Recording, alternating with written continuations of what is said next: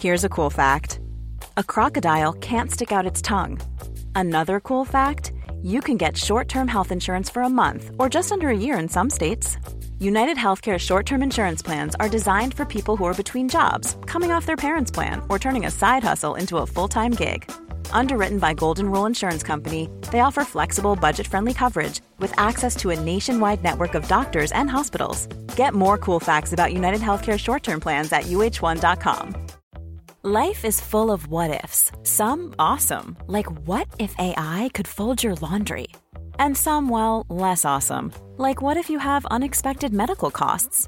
United Healthcare can help get you covered with Health Protector Guard fixed indemnity insurance plans they supplement your primary plan to help you manage out of pocket costs. No deductibles, no enrollment periods, and especially no more what ifs. Visit uh1.com to find the Health Protector Guard plan for you. Planning for your next trip? Elevate your travel style with Quince. Quince has all the jet setting essentials you'll want for your next getaway, like European linen, premium luggage options, buttery soft Italian leather bags, and so much more and it's all priced at 50 to 80% less than similar brands. Plus, Quince only works with factories that use safe and ethical manufacturing practices. Pack your bags with high-quality essentials you'll be wearing for vacations to come with Quince. Go to quince.com slash trip for free shipping and 365-day returns. Many of us have those stubborn pounds that seem impossible to lose, no matter how good we eat or how hard we work out. My solution is plush care PlushCare is a leading telehealth provider with doctors who are there for you day and night to partner with you in your weight loss journey. They can prescribe FDA-approved weight loss medications like Wagovi and Zepbound for those who qualify. Plus, they accept most insurance plans. To get started, visit plushcare.com slash weight loss. That's plushcare.com slash weight loss. I don't need a lot of brains in this business. I mean, I've always said if you got an IQ of 160, give away 30 points to somebody else because you don't need it in investments. What you do need is emotional stability. Wow. Very first tech IPO, and it's a big one. Stock market hit an all time record high today. A crash is coming. Now, whether it's six months from now, 12 months, 36 months, no one knows. There's a bear market about every five years. We've gone eight years without one. People have to realize this is the biggest IPO ever. Hej och välkommen till ett nytt avsnitt av Market Makers, din kompass i podddjungeln. vi har testat den där, en variant på den tidigare. Du gillar fortfarande inte den. Eh, den här veckan i alla fall Fabian, vad ska vi prata om då? Ja, det är ju avsnitt 69 och du vet vad det innebär. Det är Förklara gärna. ett sexigt avsnitt. Det är faktiskt ett jätteosexigt avsnitt. Ja, jag tänkte så här, det hade egentligen varit bäst om vi hade gjort någon analys på match eller någonting. Istället så tänkte vi, vi tar ett eh, osexigt bolag med sexig ass. Ets. ja, den var riktigt dålig. Ja, det var faktiskt dåligt. Eh, det var roligt när jag satt åt middag här hemma innan jag skulle åka hit och spela in med dig, så frågade min kära fru, vad, eh, vad ska ni prata om för någonting? Och då sa jag att eh, vi ska prata om ett bolag som håller på med etiketter och sånt. Mm. Och då tittade hon allvarligt på mig och frågade, Tycker folk det är kul att lyssna på podden? Nej, det tror jag verkligen inte. Men det verkar som att vi har rätt många lyssnare kvar, så uppenbarligen gör vi kanske Jag tror bara de tycker rätt. synd om oss. Ja, jag tror faktiskt också det. Är pappa och farmor som bara spelar upp om och om igen. innan vi hoppar igång i alla fall så ska vi ta en liten nyhet, men innan, innan det till och med så ska vi nämna att vi denna vecka börjar ett samarbete med Börsdata. Det känns så kul. Precis som våra andra kollegor här i Östergötland som gör en podd. Men, men vi skulle inte säga det, för de vill inte ha direktreklam. ja, vi säger det i alla fall. Eh, vi har ett litet samarbete med Börsdata. Det är ju ett eh, jättebra verktyg helt enkelt för att ta fram eh, nyckeltal, analysera bolag. De har även massa teknisk analys om hela sånt. Och eh, framförallt tycker jag att det är intressant med deras... Det här har inte de alltså sagt åt oss att säga, som du säger. Men nu gör jag det ändå. Eh, jag tycker framförallt det är väldigt intressant deras Pro-medlemskap som de har, där man kan få fram eh, alltså, över 9000 bolag runt om i världen. Och så småningom ett API. Där ska vi göra väldigt mycket spännande saker med när det släpps. Ja, Eh, det är väl det jag ser fram emot mest, att prova det API och eh, kunna leverera lite coola saker. Precis. Till er lyssnare. Och anledningen till att vi också nämner börsdata är för att jo, vi plockar alla siffror från börsdata för de eh, case och så vidare. Så är det fel, skyll inte på oss. Skyll Precis. på George. Skyll på George. Nu du, hoppar vi in på det vi sa att vi skulle prata om förra veckan. Ni kanske minns vårt förspel förra, nej, förr, förra veckan. Jag minns det, det hade med 69 att göra. Nej, förlåt. Ja. men det var ju rätt uppmärksammat, det handlade om AI och machine learning och eh, vi tryckte ner det och mobbade det lite. Det var inte förra veckan, det var förra, förra veckan. Jag sa ju det, förra, förra veckan. Ja, förlåt. Du lyssna? Även om det står här att vi ska prata om det vi snackade om förra veckan, så är Ja. det faktiskt det vi snackade om förra, förra veckan. Men vi har ju läst en eh, rätt rolig artikel från eh, MIT Review, så tänkte vi hoppa in på, köra samma spår igen helt enkelt, för det brukar vi göra. Och apropå samma spår, vi har ju haft ett avsnitt om machine learning och deep learning och så vidare. Eh, kortfattat kan man säga att det är ett gäng olika algoritmer som på olika sätt försöker lära sig, eller egentligen ta fram statistiska modeller från data som man går igenom, hitta mönster i den här datan. Ja, och som de flesta vet, väldigt kraftfullt, väldigt hypat och eh, det är rätt bra på att replikera våra egenskaper och se och höra eller till och med resonera. Och det används ju Google sökmotor, Facebooks feed och eh, den älskade förslagsfunktionen på Netflix. Mm, jag vet inte om den är så älskad. Eh, som helhet i alla fall, om man tittar på deep learning så är det liksom en väldigt liten del av artificiell intelligensområdet och potentialen för, för AI då också. Eh, och deep learning har endast varit i framkant under ett decennium och det här är det som är eh, pudens kärna lite grann i den för faktum är att det finns en mängd olika av liksom, så att säga, AI-algoritmer eh, som då kan och kommer kunna användas även om det ibland händer att man konvergerar mot en kategori för att sedan gå ifrån detta. Vad vi menar med det är att helt enkelt under ett decennium så kommer det någonting som nu är det här som är det heta, det är det vi gör störst framsteg i och sen går man vidare till nästa och det kan vara bra att ha med sig. Ja, och den här eh, tidningen då, MIT Technology Review, de vill ju förstå förändringen inom AI och algoritmer som användes, så de laddade ner nästan 17 000 sammanfattningar som fanns inom eh, Artificial Intelligence på det öppna arkivet eh, Archive. Det stavas alltså A-R-X-I-V, Mm, Arkivex. Arkivex ja, för att se hur området eh, utvecklades helt enkelt. Och Tittar man då sent 90-tal och tidigt 2000-tal, då är machine learning som är hett, det är det vi har pratat om mycket också. Från och med 2010 däremot så är det neurala nätverk som har klivit upp på den här tronen och blivit det nya heta. Eh, och det senaste året nu så börjar man prata om det som heter reinforcement learning. Eh, framförallt har det skett också en exponentiell tillväxt på mängden artiklar, alltså det vill säga forskningsartiklar som publiceras inom ämnet. Eh, ser lite ut som en graf på ränta på ränta-effekten. Ja, det det är rätt kul. Man bör ju ha koll på att den här databasen eh, går ju tillbaka till 93 som sagt, och inte 1950 då AI började dyka upp.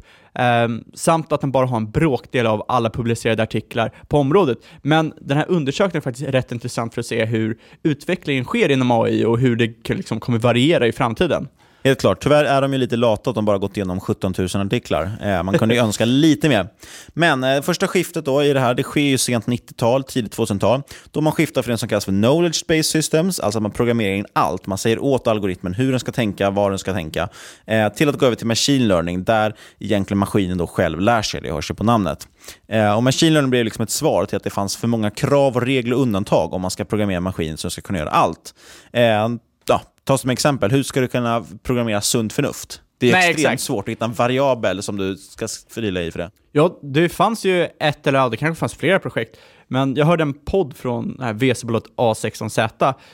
Då snackade de om det här att de gick in i det här projektet som det var en självklar grej. Och det är ju först i efterhand som man insåg, hur tänkte vi där egentligen? Mm. Man använde inte sunt förnuft när man bestämde att projektet med om sunt förnuft Jag tror var att väldigt enkelt. man, det är lätt att man underskattar hur svårt någonting är i, eh, liksom, i förhand, helt enkelt. Ja, och det är det som är intressant, att folk tillskriver ju machine learning väldigt, väldigt mycket potential. Eh, samtidigt så att många frågor är så här ganska svåra. Det är som vi, ibland man pratar med folk om just, eh, titta på, på aktiemarknaden, då. ja, men det borde ju jätteenkelt. Det är bara att stoppa in en eh, massa nyckeltal och, och grafer och grejer in i en, i en robot och så ska den lära sig då hur man tjänar pengar. Men eh, börjar man verkligen fundera över problemet så är det extremt svårt. Hur definierar du framgång? Alltså vad är det för mål du ger till den? Okej, jag vill att den ska ha avkastning. Vad för avkastning? Alltså hur mycket avkastning ska jag ha? Till vilken risk ska jag ha det? När ska jag sälja det? Och så vidare. Det är extremt svårt för människor att svara på och till och med nästan svårare att då faktiskt definiera vad ens frågan är för en robot. Men eh, sen, sen kliver man dessutom in, för machine learning går ju då, den gav liksom möjligheten att extrahera regler ur data automatiskt, så att man egentligen är det en form av curve fitting, det är ett annat problem med det här, men det behöver vi inte gå in på idag. Men man låter i alla fall en algoritm hitta mönster i data som man själv kanske inte kunde sett. Exakt, och sen, ja, då börjar man exper- eh, liksom experimentera med den här eh, äh, mönsterigenkänningen.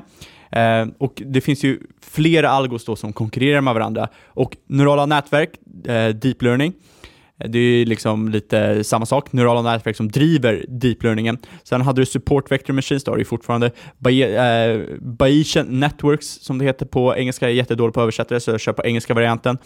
Men under en tävling inom datavision så visade det sig att Deep Learning hade en noggrannhet som var 10 procentenheter högre bild, bildigenkänning och det gav ju liksom, det födde den här Deep Learning-explosionen. Bara för att vara väldigt tydlig, för vi slänger mycket uttryck datavision, det menar alltså hur, att en data ska se och känna igen typ en katt på en bild. Exakt, exakt. Eh, så enkelt är det.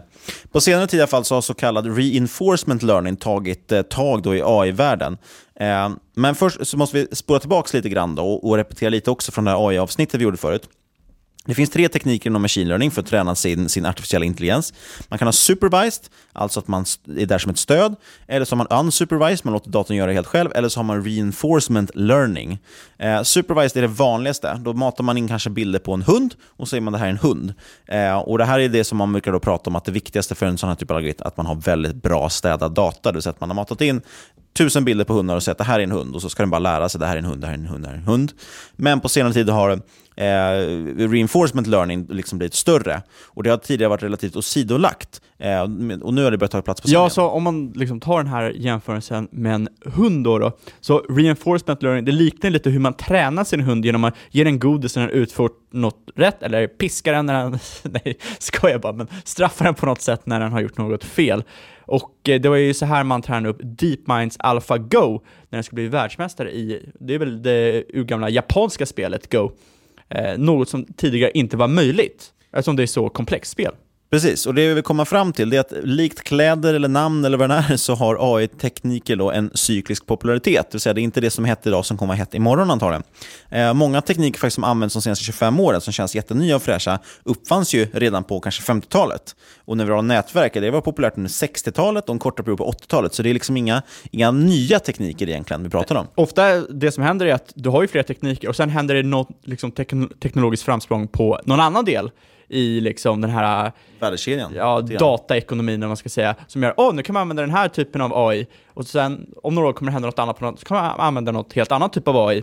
Och, och tittar man på vissa av algoritmerna så har de varit extremt resurskrävande. Så det betyder på att på 50-talet så var det helt enkelt omöjligt att ens använda dem och implementera dem. Medan idag så går det att göra extremt många körningar på samma sak.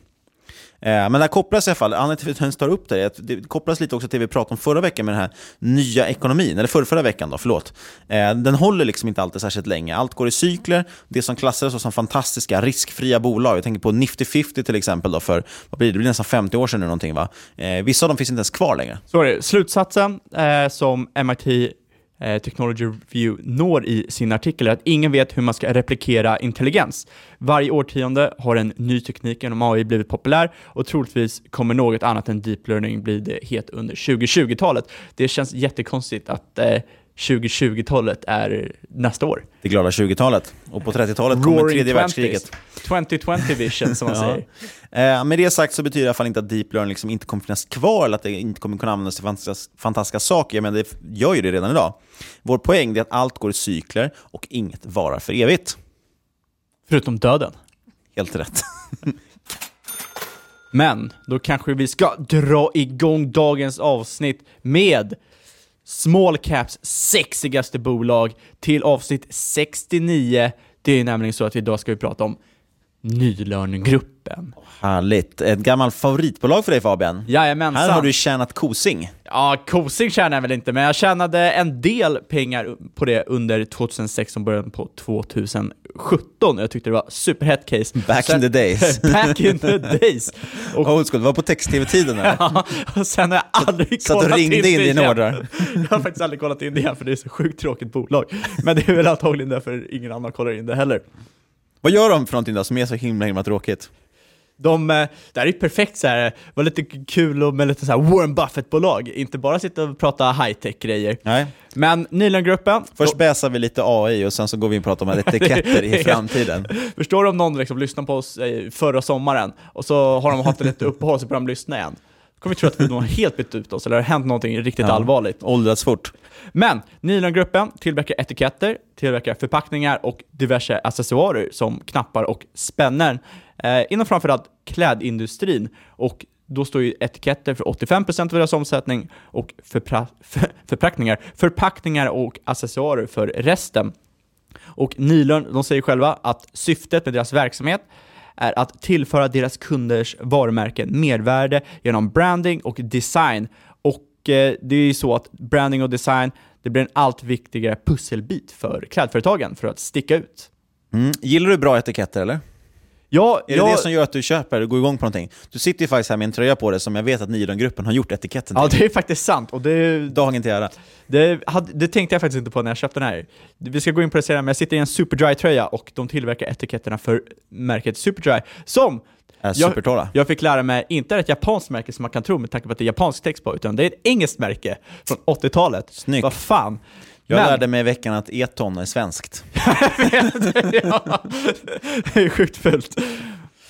Men i alla fall, eh, vart var vi ens? Just det, men fina etiketter och så, det, det är ju väldigt subjektivt, men jag gillar faktiskt när kläder har en skarp etikett, för det ger någon typ av, eh, ger ett rätt bra intryck av kvalitet, det är någonting som drar ögat åt kläderna, och det gör ju liksom att man kanske, ja om man ska säga så här, det känns lite som när man går på restaurang, är toaletterna rena så är troligen restaurangen rätt bra, för de bryr sig. Och jag känner väl liknande sak med etiketter.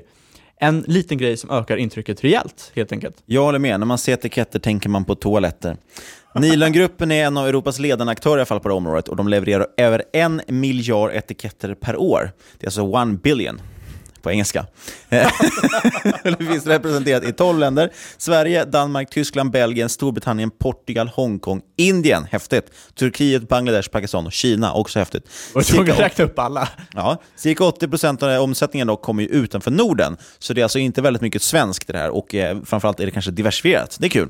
Det är rätt trevligt. Och Nilörn, de satsar hårt på att växa organiskt och de vill ju faktiskt bredda mer internationellt. Till exempel gå in mer i USA och eh, andra internationella marknader. Men trots att de vill växa organiskt så drar de sig inte för att hitta olika förvärvsmöjligheter. Och de har ju ett mängd olika kunder som man troligtvis känner igen. De har bland annat Dressman, de har Gant, Polarn och Pyret, Henry Lloyd, Superdry som sagt och Gina Tricot. Så om ni vill spana in de här etiketterna kan ni glida in på någon av de här butikerna eller kolla in de här märkena. Men de verkar ju utan tvekan i en marginalpressad bransch. Så man kan ju fråga sig, vad gör Nilörn egentligen för att stå ut från konkurrenterna? Man samarbetar tätt med kunden för att stärka varumärkena, enligt bolaget själva. Då, eh, vilket då ska ge en förståelse för vad som driver respektive kunds varumärken på marknaden. Det låter ju väldigt fint. Eh, men det betyder att Nilen har en spetskompetens inom bolaget som ska vara liksom konkurrenskraftig. Jag kan tänka mig att det här yttrar sig i sådana saker som är väldigt svåra att mäta, alltså mjuka värden. Det vill säga att man har goda kundkontakter förhoppningsvis eh, och framförallt insatt i sina kunders situation och vet hur man ska hjälpa dem. Tycker det du något som mycket. kan vara under eller överskattat av den gemene investeraren? Det beror på hur, eh, det beror helt på case to case. Om det är så att folk känner till det här och pratar om det, då är det antagligen överskattat. Om folk inte pratar om det och säger att här bolaget har inga moats, men det visar ändå på en fortsatt tillväxt i tiden, då har man antagligen någonting som inte riktigt går att mäta, det vill säga väldigt god kontakt med sina kunder. Något som framförallt skulle kunna vara intressant att titta på är ett bolag som har god tillväxt och eh, behåller sina kunder trots att man kanske till och med är dyrare än snittet. Det kan man ju till exempel se. Det enklaste exempel på det är ju som sagt att titta på någonting som Apple eller någonting. Där man säljer dyrare produkter, men folk köper ändå. Då finns det någonting där. Absolut. inte går att ta på. Sen förutom det så har de ju också eh, konkurrenskraftiga logistiska lösningar, som så fint uttryckt. Men det ska ju i alla fall säkerställa leveranstider för de kunder som har lite högre krav. De har ju till exempel ett webbaserat ordersystem som ska tillåta leverans inom 48 timmar och det här görs genom att ha strategiskt utsatta logistikcentraler i bland annat Hongkong, Pakistan och Kina och så outsourcar de en rätt stor majoritet av produktionen som sker av partnerföretag. Eh, för mig, liksom som, du sa, det här, det här är inte så tydlig liksom, vallgrav som man brukar prata om. Det känns ju som att det vore enkelt, då, speciellt när man har partnerföretag som tillverkar. Vad, vad säger då inte att de själva kan bara fortsätta tillverka och så kringgå Nilon-gruppen? Eh, men här tror jag faktiskt att just kompetens är viktigt, kontakten med kunder är viktigt och det här log logistiksystemet också är superviktigt. Eh, men det är ju som sagt något som konkret också kan komma med. Eh, men man ska aldrig underskatta det här med just personliga kontakter och, och relationer som går längre bak i tiden också. Med det sagt vet vi inte nödvändigtvis om Nilongruppen har de här sakerna. Som sagt, det är jättesvårt att mäta. Eh, men uppenbarligen har de klarat sig väldigt bra. Ja, absolut. Och Nilongruppen, de har ju flertalet konkurrenter på tal om moats och liknande eh, på alla de större marknaderna. I Sverige har de till exempel Rudholm och Haak i UK, eller Storbritannien som det heter på svenska, finns det Labelon och i USA så finns det det börsnoterade Avery Dennison. Och eh, förvisso är ju Nilörngruppen en så kallad one-stop shop, men alla de här, det är faktiskt rätt många konkurrenter, leder ju till en väldigt pressad bransch. Marginalerna är väldigt pressade.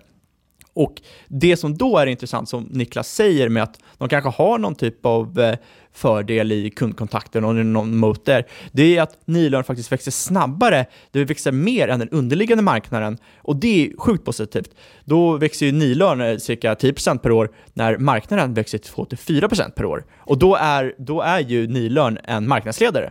Precis, och då är det omsättning också. Och det egentligen handlar inte så mycket om marginaler, utan det är faktiskt man växer, tar alltså marknadsandelar väldigt tydligt. Och det som sagt är väldigt intressant. Det kan vara ett tecken på det vi pratar om, att man har de här vallgravarna som inte går att ta på. Eh, något nytt som kommer också nu, om man ska vara lite framkant, det är det här med RFID-etiketter. Eh, om ni vet, vi har ju fått sådana här eh, kort nu som man kan blippa och man kan blippa telefoner och det ena och det andra. Det är också RFID-teknik, eller NFC då egentligen. Men, eh, det är i alla fall enligt många framtiden då det möjliggör bättre tracking. Eh, sätter man in det här i etiketterna på pluggen så är det lättare för de här logistiken att flytta runt grejerna och skanna egentligen alla plagg som flyttas runt. Det här har H&M kritiserats för att de inte har bland annat. Sen om man ska ta, liksom, kolla på makroperspektivet som är rätt viktigt, vi gillar ju det och eh, vi tror väl båda att vi kanske är en stundande recession, så kanske det är bra att inte köpa ett, liksom, ett väldigt cykliskt bolag. Men det här är ju rätt svårt eftersom siffror för nylön är svåra att hitta pre-2011. Däremot är ju konfektionsbranschen, den är, vet vi är relativt ocyklisk och det kan man även se om man spanar in till exempel Nilörns börsnoterade konkurrenter samt diverse klädföretag under den senaste recessionen. Det man kan konstatera är att de flesta företag, de har ju fått lite pressade marginaler, men de klarar sig rätt hyfsat ändå, kan man minst sagt säga. Och i och med att branding troligtvis kommer bli allt viktigare framöver, så kan man ju rimligen resonera att företagen inte kommer klippa den relativt lilla kostnaden per plagg som nylön utgör, utgör strax under 1% till 2% av det totala plagget, utan slaget kommer ju då komma från konsumenterna.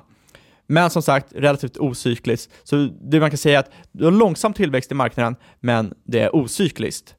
Går vi över till ägarlistan då. Nilen har egentligen en stor huvudägare och det är Traction Branding som för nuvarande äger cirka 22% av aktierna men 55% av rösterna.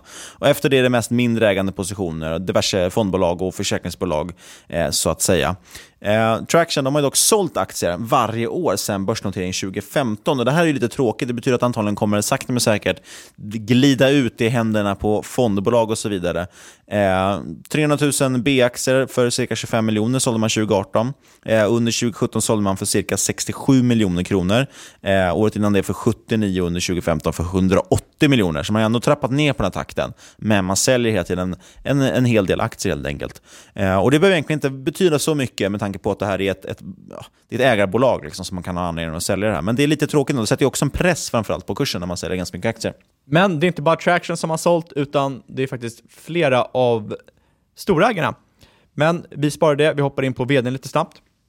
VDn heter Claes von Wetterstedt. Han har varit med i Nilörn sedan slutet på 80-talet och VD sedan 2000.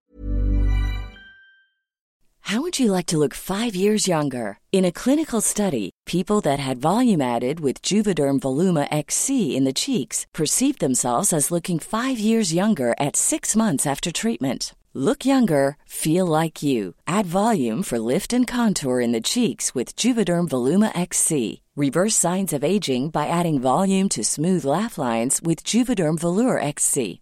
For important safety information and to find a licensed specialist, visit juvederm.com. That's J U V E D E R M.com. Not for people with severe allergic reactions, allergies to lidocaine, or the proteins used in Juvederm. Common side effects include injection site redness, swelling, pain, tenderness, firmness, lumps, bumps, bruising, discoloration, or itching. There's a risk of unintentional injection into a blood vessel, which can cause vision abnormalities, blindness, stroke, temporary scabs, or scarring. Talk to a licensed specialist to find out if it's right for you. Hey, I'm Ryan Reynolds. At Mint Mobile, we like to do the opposite of what Big Wireless does. They charge you a lot, we charge you a little. So naturally, when they announced they'd be raising their prices due to inflation, we decided to deflate our prices due to not hating you. That's right. We're cutting the price of Mint Unlimited from $30 a month to just $15 a month. Give it a try at mintmobile.com slash switch. $45 upfront for three months plus taxes and fees. Promo for new customers for limited time. Unlimited more than 40 gigabytes per month. Slows. Full terms at mintmobile.com. When you're ready to pop the question, the last thing you want to do is second guess the ring. At Bluenile.com, you can design a one of a kind ring with the ease and convenience of shopping online. Choose your diamond and setting. When you find the one, you'll get it delivered right to your door. Go to Bluenile.com and use promo code LISTEN to get $50 off your purchase of $500 or more. That's code LISTEN at Bluenile.com for $50 off your purchase. Bluenile.com code LISTEN. Many of us have those stubborn pounds that seem impossible to lose, no matter how good we eat or how hard we work out. My solution is PlushCare. PlushCare is a leading telehealth provider with doctors who are there for you day and night to partner with you in your weight loss journey. They can prescribe FDA-approved weight loss medications like Wagovi and Zepbound for those who qualify. Plus, they accept most insurance plans. To get started, visit plushcare.com slash weight loss. That's plushcare.com slash weight loss. Hiring for your small business? If you're not looking for professionals on LinkedIn, you're looking in the wrong place. That's like looking for your car keys in a fish tank. LinkedIn helps you hire professionals you can't find anywhere else, even those who aren't actively searching for a new job but might be open to the perfect role. In a given month, over 70% of LinkedIn users don't even visit other leading job sites. So start looking in the right place. With LinkedIn, you can hire professionals like a professional. Post your free job on linkedin.com slash people today. 2009. Han har varit med ett tag med andra ord. Han äger cirka 80 400 aktier, vilket motsvarar över 6 miljoner kronor i börsvärde. Och det är ju inte fy skam kan man tänka sig, men han har ju sålt cirka 40% av sitt innehav under 2018. Och då har ju även Nordea Fonder minskat sitt ägande av Nidrongruppen under 2018 och äger nu cirka 5% ner från 10% under 2017. Och då tänker man direkt, vad ger det för intryck mot marknaden, speciellt när aktiekursen lägger relativt flat. Vi såg ett starkt rally under 2016 och halva 2017. Då var det en liten populär aktie. Eh, kursen toppade runt var var det, 110 spänn någonting och sen föll ner till 70-80 spannet. Och där har det i stort sett legat sedan dess med några toppningar över 90, men runt 70-80 kronor. Och Det här ger lite negativa vibbar, att storägare och ledning säljer. Eh, och, och framförallt så brukar det väl vara lite tråkigt med aktier som legat ganska stilla bra tag. Men, ska vi kika på ett nyckeltal då? Vi har inte så mycket att säga egentligen om den där eh, kursen och insiderförsäljningen. Vi vet ju inte varför de har skett. Nej, så är det inte. Det är det... väl bara det att det ger någon... Det ger lite negativa vibbar om man Precis. kollar på mjuka värdena. Så är det alltid. Eh, jag tycker oftast med, med storägare, när det gäller storägare som, som eh, liksom ägarbolag, så att säga, så tycker jag inte, inte alltid att det är lika negativt. Men däremot är det alltid tråkigt just när insiderpersoner, eller insynspersoner, säljer, tycker jag. Nyckeltalbonanza då, okej. Okay. Ja. Kör. Så först och främst... Från börsdata. Ja, exakt. Fick vi det sagt igen? För, först och främst, infon kommer från eh, börsdata, eller nyckeltalen kommer från börsdata. Så skyll på George om det är fel, men det som vi främst vill säga Hans är... Hans nummer kommer komma sist i podden. Exakt! Men eh, nyckeltalen, de går bara tillbaka till 2011. Så säger vi ett snitt över tid, om vi inte definierar något annat, så menar vi snittet från 2011 till nu. Så, det vi försöker säga är att det inte är så jättelånga tidsserier helt enkelt. Eh, det är alltså inget bolag som har, vi har 100 års historik på. Kikar man då på omsättningen, den har snittat runt 12% tillväxt per år. Eh, senaste året avtagit något, men någorlunda stabilt ändå över tid, vilket är rätt trevligt. Eh, varierar kanske ja, vad är det, 10 procentenheter år till år eller något sånt där. Eh, men tittar man på rörelseresultatet, som snittar 13% tillväxt, ungefär likvärdigt. Då. Där ser man en helt sjukt volatil resa med slag alltså upp mot 50% enheter år till år.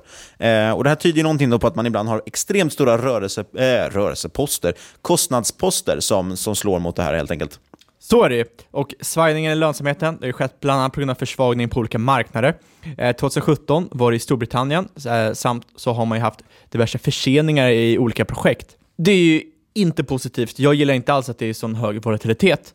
Eh, som snitt så, har ju, liksom, så ökar rörelseresultatet mer än omsättningen, vilket är egentligen vad vi vill eftersom det tyder på att kostnaden för försäljning sjunker med economy of scale.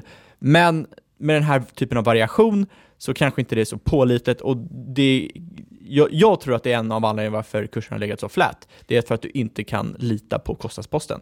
Nej, men samtidigt kan man också hitta lägen i det här, tror jag. Då. Just när de får så slagigt så kan det vara intressant att plocka in det här på, på negativa reaktioner. Eh, det man får ha lite, man får ju lite längre tidshorisont här, men om man har hållit en, en 13% i snitt, det är lite som de pratar om börsen, att den ska avkasta 10% per år eller 8% per år, eller vilken börs det är man tittar på, eh, så är det inte så att den ger det varje år som en del tror, utan det är ju snitt över lång tid. Så om du har minus 40% i år, så, ja, men då gäller det bara tillräckligt många plus nästa år för att kompensera, så du fortfarande får den här 10%. Och det är samma sak här, att över tid tycks man kunna hålla det. Det ska ju dock nämnas att, att bolaget själva guidar väl för eh, runt eh, 10% ungefär i marginal över tid, så att man ligger ju någonstans där ändå. Eh, Tittar man på vinst per aktie ligger, på tillväxten, ligger tillväxten på ungefär 11% återigen runt där 10 och uppåt. Eh, hög volatilitet här också, som man kan förstå utifrån det här rörelseresultatet. Vinstmarginal kring 9% vilket rimmar med snittet. Eh, många tal som ligger runt 10, det kan vara lätt att komma ihåg. Ja, men det är ju det de Om någon på, frågar liksom. på stan så kan du alltid säga runt 10. P ligger inte runt 10, det ligger på cirka 13,32. hade varit roligt om det låg på 13,37. Eh, Jag tyckte det också, Ja. tyvärr inte vilket då ligger strax över medel sen börsnoteringen 2015. Man har ju slagit det lite i ett intervall här också. Eh, men det är inga liksom super, det är inte P30 på det här och det är inte heller P5 tyvärr. Bortser man då speciellt från det här, liksom när det har varit ovanligt höga P-tal i perioder, så det ligger ungefär P-tal cirka 10% över det historiska snittet. Eh, och det skulle vi kunna tyda på att det, det är väl ganska rimligt prissatt helt enkelt. Ja, man brukar ju oftast klaga om att ett eh, bolag alltid är för dyrt som vi gjorde förra året, eller förra året, eller på säga, förra, förra avsnittet på Fortnox. Men det här bolaget är snarare tvärtom, det är konstant billigt. Men eh, eftersom just då vinsttillväxten har varierat så kraftigt under året så är ju snitt-PEG inte superintressant att kolla på. Eh, jämförelsetalet har ju legat negativt till och från och eh, det, det varierar väldigt, väldigt hårt. Däremot så är PEG jäkligt lågt och har varit det de senaste tre åren. Det är strax under 1 för trailing 12 months 2018, det är strax över 1 för 2017 och det låg på 0,25 för 2016. Det är alltså eh, väldigt, väldigt lågt helt enkelt. Det tyder på bra prissättning för tillväxten om man utgår från att PEG över 1,5 anses övervärderat. Mm. Det är ju Peter Lynchs gamla regler där. Han tycker att om ett bolag har en tillväxt ungefär i linje med PE, alltså PEG är lika med 1, då, då är det automatiskt ett intressant bolag. Eh, och det har man ju här. Man har runt eh, drygt 10% tillväxt och man har ett PEG också på, eller PE på drygt 10 ungefär. Eh, för utdelningsjägarna har vi glada nyheter. Nilongruppen de sitter på en direktavkastning över 5%. Eh, man delar ut 70% av vinsten och nästan 100% av det fria kassaflödet. Det här gillar vi dock inte riktigt. Eh, vi är inga utdelningsinvesterare på det sättet. Man hade tidigare delat ut hela 95% av vinsten. Som sagt, så man delar ut väldigt mycket av sina pengar istället för att återinvestera dem. Det är lite tråkigt tycker jag. Samtidigt håller man ju en tillväxt ändå, så jag vet inte. Man hittar väl uppenbarligen inte någonting att sprätta med iväg pengarna på. Ja, det är ju svintråkigt, speciellt om man kollar på att Nilongruppen faktiskt har extremt hög avkastning på eget kapital. Det ligger på, per senaste rapport på 44% som är över, eh, över snittet som ligger på 38%. Det är rätt galet högt Och det faktiskt. innebär ju att man, man blir bara bättre och bättre på att få snurr på sina egna pengar och investera sitt kapital. Och tänk om de då kan sätta snurr på pengarna de delar ut istället. Det är ju ett riktigt drömscenario. Eller så är det just därför man har hög eh, ROE också, för att man inte investerar några pengar. Man delar ut allting fort som satan så pengarna försvinner. Så är det absolut. absolut. Eh, för att de man kan då- ju inte sätta snurr på det, annars hade de inte delat ut det. Precis. Kikar vi skuldsättning då. Eh, relativt attraktiv där också måste jag säga. Det är inte något farligt. Man har ju haft till och med nettokassa eh, och negativ nettoskuld. Då. Nu har man ju lite mer skuld än så, men inget, inget farligt. Eh, ja, nettoskuldsättning ligger någonstans över nollan på cirka 4%, vilket är helt klart godkänt. Det här ger ett enterprise value, det vill säga vi plockar eh, eh börsvärdet, vi lägger på skulderna och drar bort kassan helt enkelt. Ger ett EVE på ungefär 13,5, vilket ligger i linje då med det här P tal på 13,3 och det är helt enkelt för att man inte har så mycket skuld som, som snurrar till det där enterprise valuet. Du betalar alltså inte för att köpa ett kraftigt skuldsatt bolag, utan du betalar ungefär samma peng eh, som du gör för att bara titta på vinsten. Soliditet på 45% får anses vara rimligt ändå för ett kapitalintensivt bolag eh, som Nilongruppen. Absolut. Man har antagligen då lite hävstång också, det är trevligt. Eh, och fritt kassaflöde är likt vinsten. Slår väldigt mycket mellan åren. Eh, finns ett nyckel som heter price genom free cash flow. Ingenting jag tycker är jätteintressant egentligen. Men den ligger på runt 18,5 vilket visar då en annan bild än vad PE gör. Man betalar alltså mer pengar helt enkelt för fria kassaflödet. För att det Absolut. är mindre än vinsten. Eh, Men ska vi kanske gå in på våra verdicts då, eller vad man ska säga? Absolut. Vill du börja? Absolut, det kan jag göra, min kära vän. För det första, det jag tycker är positivt med Nilongruppen, det är rimligt prissatt med hänsyn till tillväxten, som jag tycker är väldigt viktigt. Det är egentligen det jag tycker är mest intressant, är tillväxten. Men det är om tillväxten håller i sig. Och jag gillar att Nilörn växer snabbare än marknaden, vilket som du sa, det visar ju på någon typ av, att de ligger i framkant på något sätt. Och bolaget som helhet ser väldigt fint ut. Med det sagt så tycker jag väldigt negativt med de svajiga resultatet, vilket jag tror bidrar till nedvärderingen av Nilörn och eh, den stagnanta kursen som vi har sett senaste året. Och jag gillar inte faktiskt att huvudägaren och vdn och till exempel Nordea Fonder har sålt för så pass mycket när det i stort sett legat flat. Visst så har det varit en extremt bra resa pre-2017 och fonder kan ju inte hålla stagnanta kurser hur länge som helst när resten av börsen seglar upp. Men det är ändå dåliga vibbar om allt för oss som retail-investerare här nu då ser relativt bra ut, bolaget växer snabbare än marknaden, de tycker man ska satsa, varför ska liksom, insiderpersoner då sälja? För mig är det dåliga vibbar. Men som sagt, jag kan ha fel på det. Eh, där får man ändå tillägga, just med, med traction branding eller vad så får man ju titta på varför de säljer. För de har ju ändå liksom stadigt matat ut aktier i flera år. Eh, vilket jag kan tänka mig också har lagt en så kallad våt filt över kursen, som det heter. Absolut, eh, absolut. Och det skulle man behöva kika upp egentligen, titta på varför de har sålt. Det kan mycket väl vara så att eh, ja, men de har ägt bolaget innan och haft en plan om att det här ska vi avveckla över tid. Eh, så jag tror där är inte, det, är, det ska man inte tänka så mycket tror jag på, men man ska kolla upp varför de säljer helt enkelt. Eh, men däremot är det väldigt intressant varför insynspersoner säljer. säljer. som du säger så är det fonder däremot, speciellt om det då ska vara aktivt förvaltat, så vill man ju, det är väldigt viktigt att hänga med index. Har man då ett bolag som ligger och slår, man tycker det är billigt men det händer inte med kursen, ja, då kommer man tappa tålamodet och gå ur helt enkelt. Eh, det här med volatila, volatila marginaler och sådär tycker jag är... Eh, visst, det gör ju att det blir lite jobbigt när det är svajigt resultat. Men det gör också att man kan öppna upp lägen just för att man kan då köpa som bolag när, man, när de har väldigt dålig marginal i ett kvartal.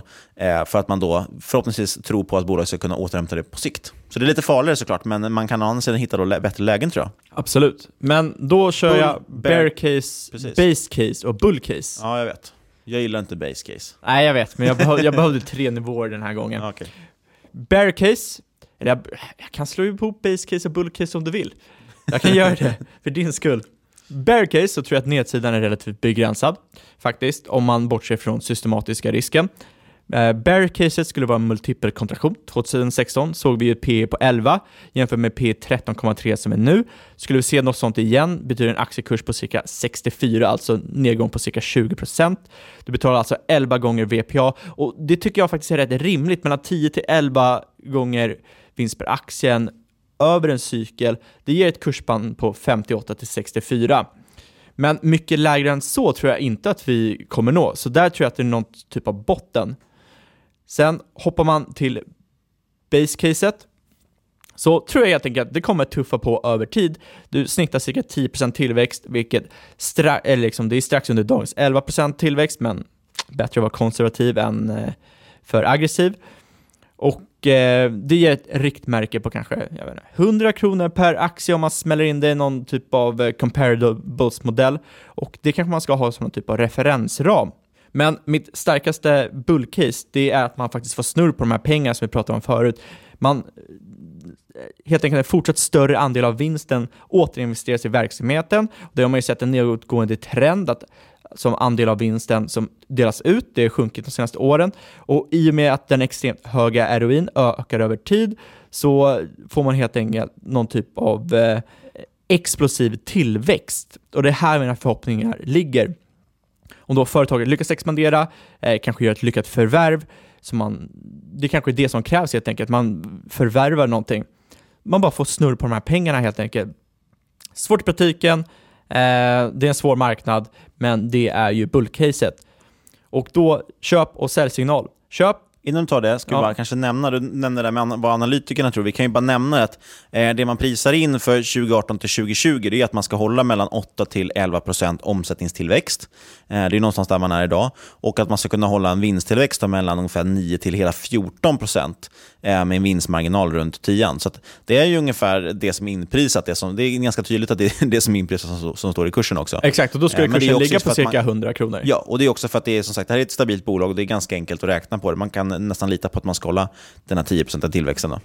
Och då skulle köp, eller mina köp och säljsignaler vara köp eh, skulle jag reka för vår gemensam portfölj. En initialpost eh, om 5% av portföljen eh, om man bortser från systematiska risken och det är alltså nedgång på marknaden skiter man helt enkelt i. Och sen ska man utvärdera igen efter kommande rapport. Jag tror det är den 14 februari, jag har inte koll på det faktiskt. Alla hjärtans dag. Alla hjärtans dag, det är ju perfekt. Och sen ska man utvärdera igen. Ser det bra ut så kan man eventuellt öka på lite. Om det ser dåligt ut då, vad skulle trigga att man säljer? Ja, jag skulle bara säga klart. Eventuellt kan man också avvakta tills efter rapport om man är feg. Jag kan ju tänka mig just med det här Sverige-resultatet så ska man ju gå tillbaka och titta på förra kvartalet och kika på eh, delvis hur, hur Q1, eller förlåt, Q4 brukar se ut, men också hur förra såg ut så att man kan se att eh, har det varit ett bra eller dåligt kvartal. Absolut. Och så sälj. Jag tycker framförallt sälj om marginaler pressas för hårt, till exempel om vinstmarginalen hamnar under 7%. Det är för att jag tycker att förändringarna i förutsättningarna på marknaden helt har förändrats och till exempel det blir för höga kostnader för företag att växa realistiskt. Du kanske också har en eh, avkastning på eget kapital minskar för starkt. Jag gillar att det ligger där uppe på 40%. Skulle det gå ner så ser inte bolaget lika attraktivt ut längre. Jag tycker även att om tillväxten eh, trappar av för starkt. Nu ligger det på cirka 10%. Går det ner så visar det på att Nilongruppen inte är lika kompetitivt längre jämfört med konkurrenter. Om det växer om det inte växer lika starkt jämfört med den underliggande marknaden, what's the point i så fall? kan man lika gärna hålla, eh, jag vet inte, index. Du vill ju du vill ha ett bra bolag som presterar bättre än konkurrenterna helt enkelt. Så det är väl de två säljsignalerna jag skulle ha. Nu, får jag prata nu? det känns som jag blajar väldigt mycket där. Ja, vi är lite, vi är lite trötta idag faktiskt. Man blir trött av att prata om så tråkiga case. Ja, klock... jag ska. Jag ska säga att klockan är 21.14 just nu. Ja, eh, då är din klocka fel. Bullcase. Hur mycket är den då? 21.11. Bullcase för mig i alla fall, det är alltså som positivt scenariot, eh, så är det lite påminner om Loomis vi pratade om förra veckan. Eh, det är ett hyfsat stabilt bolag där man inte ser egentligen någon enorm uppsida. Det är lite som du sa också. Eh, det kan liksom stå och ticka rätt på rätt stadigt och 5% direktavkastning är liksom inte fy skam. Eh, dessutom, det som är intressant att nämna som vi har gjort, vi har sagt det i och för sig med den utdelningsandelen, jag tycker jag är märkligt att man delat ut 95% av vinsten förut, nu är man nere på 70%. Då. Eh, samtidigt har man dock ökat utdelningen i kronor och ören ganska mycket de senaste åren.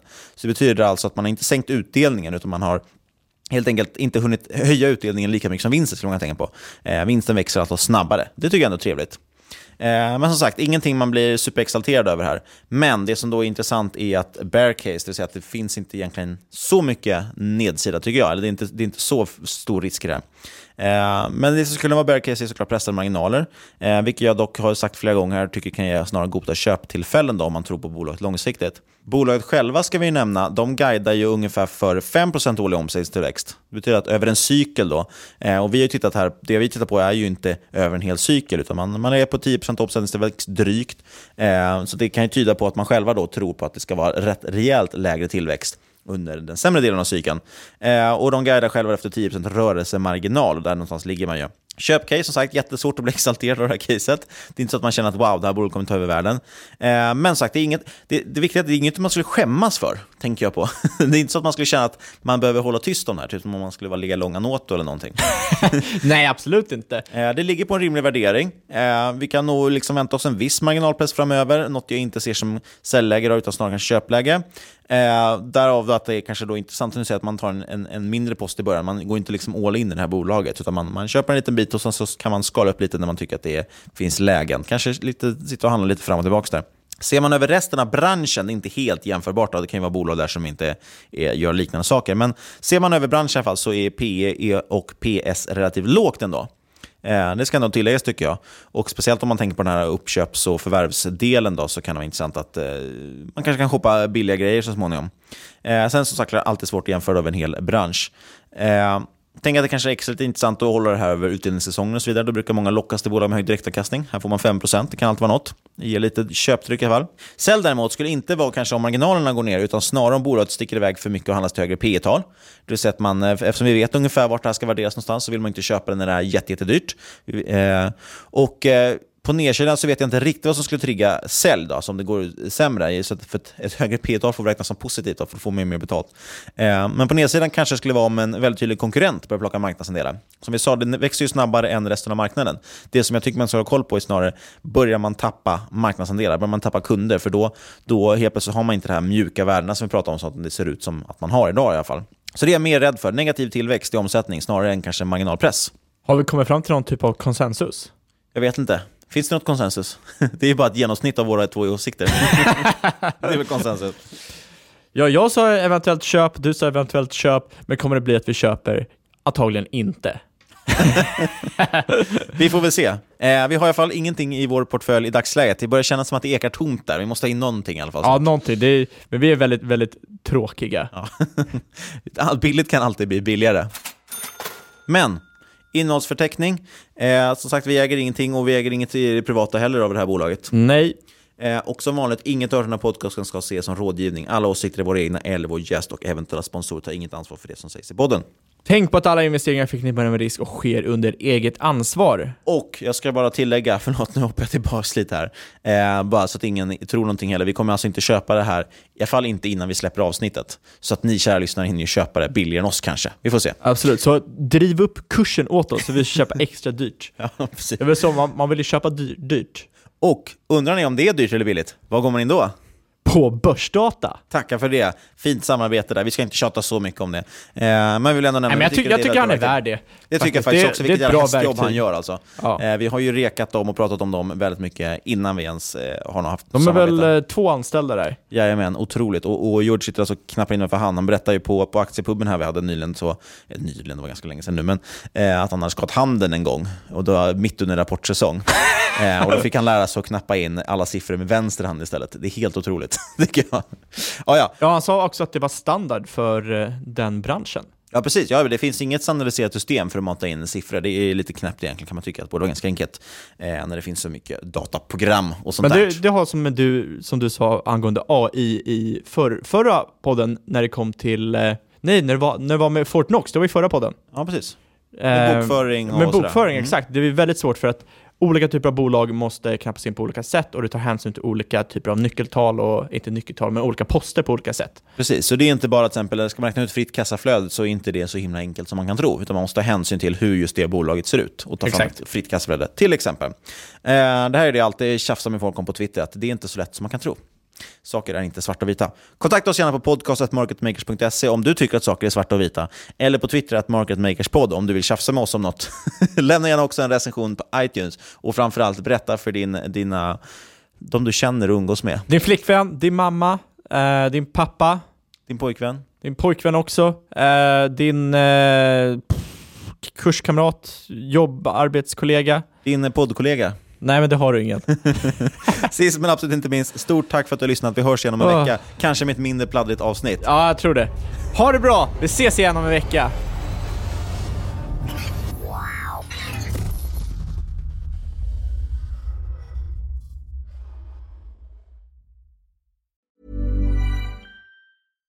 Hi, I'm Daniel, founder of Pretty Litter. Cats and cat owners deserve better than any old fashioned litter. That's why I teamed up with scientists and veterinarians to create Pretty Litter. Its innovative crystal formula has superior odor control and weighs up to 80% less than clay litter.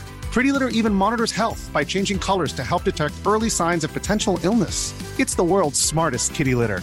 Go to prettylitter.com and use code ACAST for 20% off your first order and a free cat toy. Terms and conditions apply. See site for details.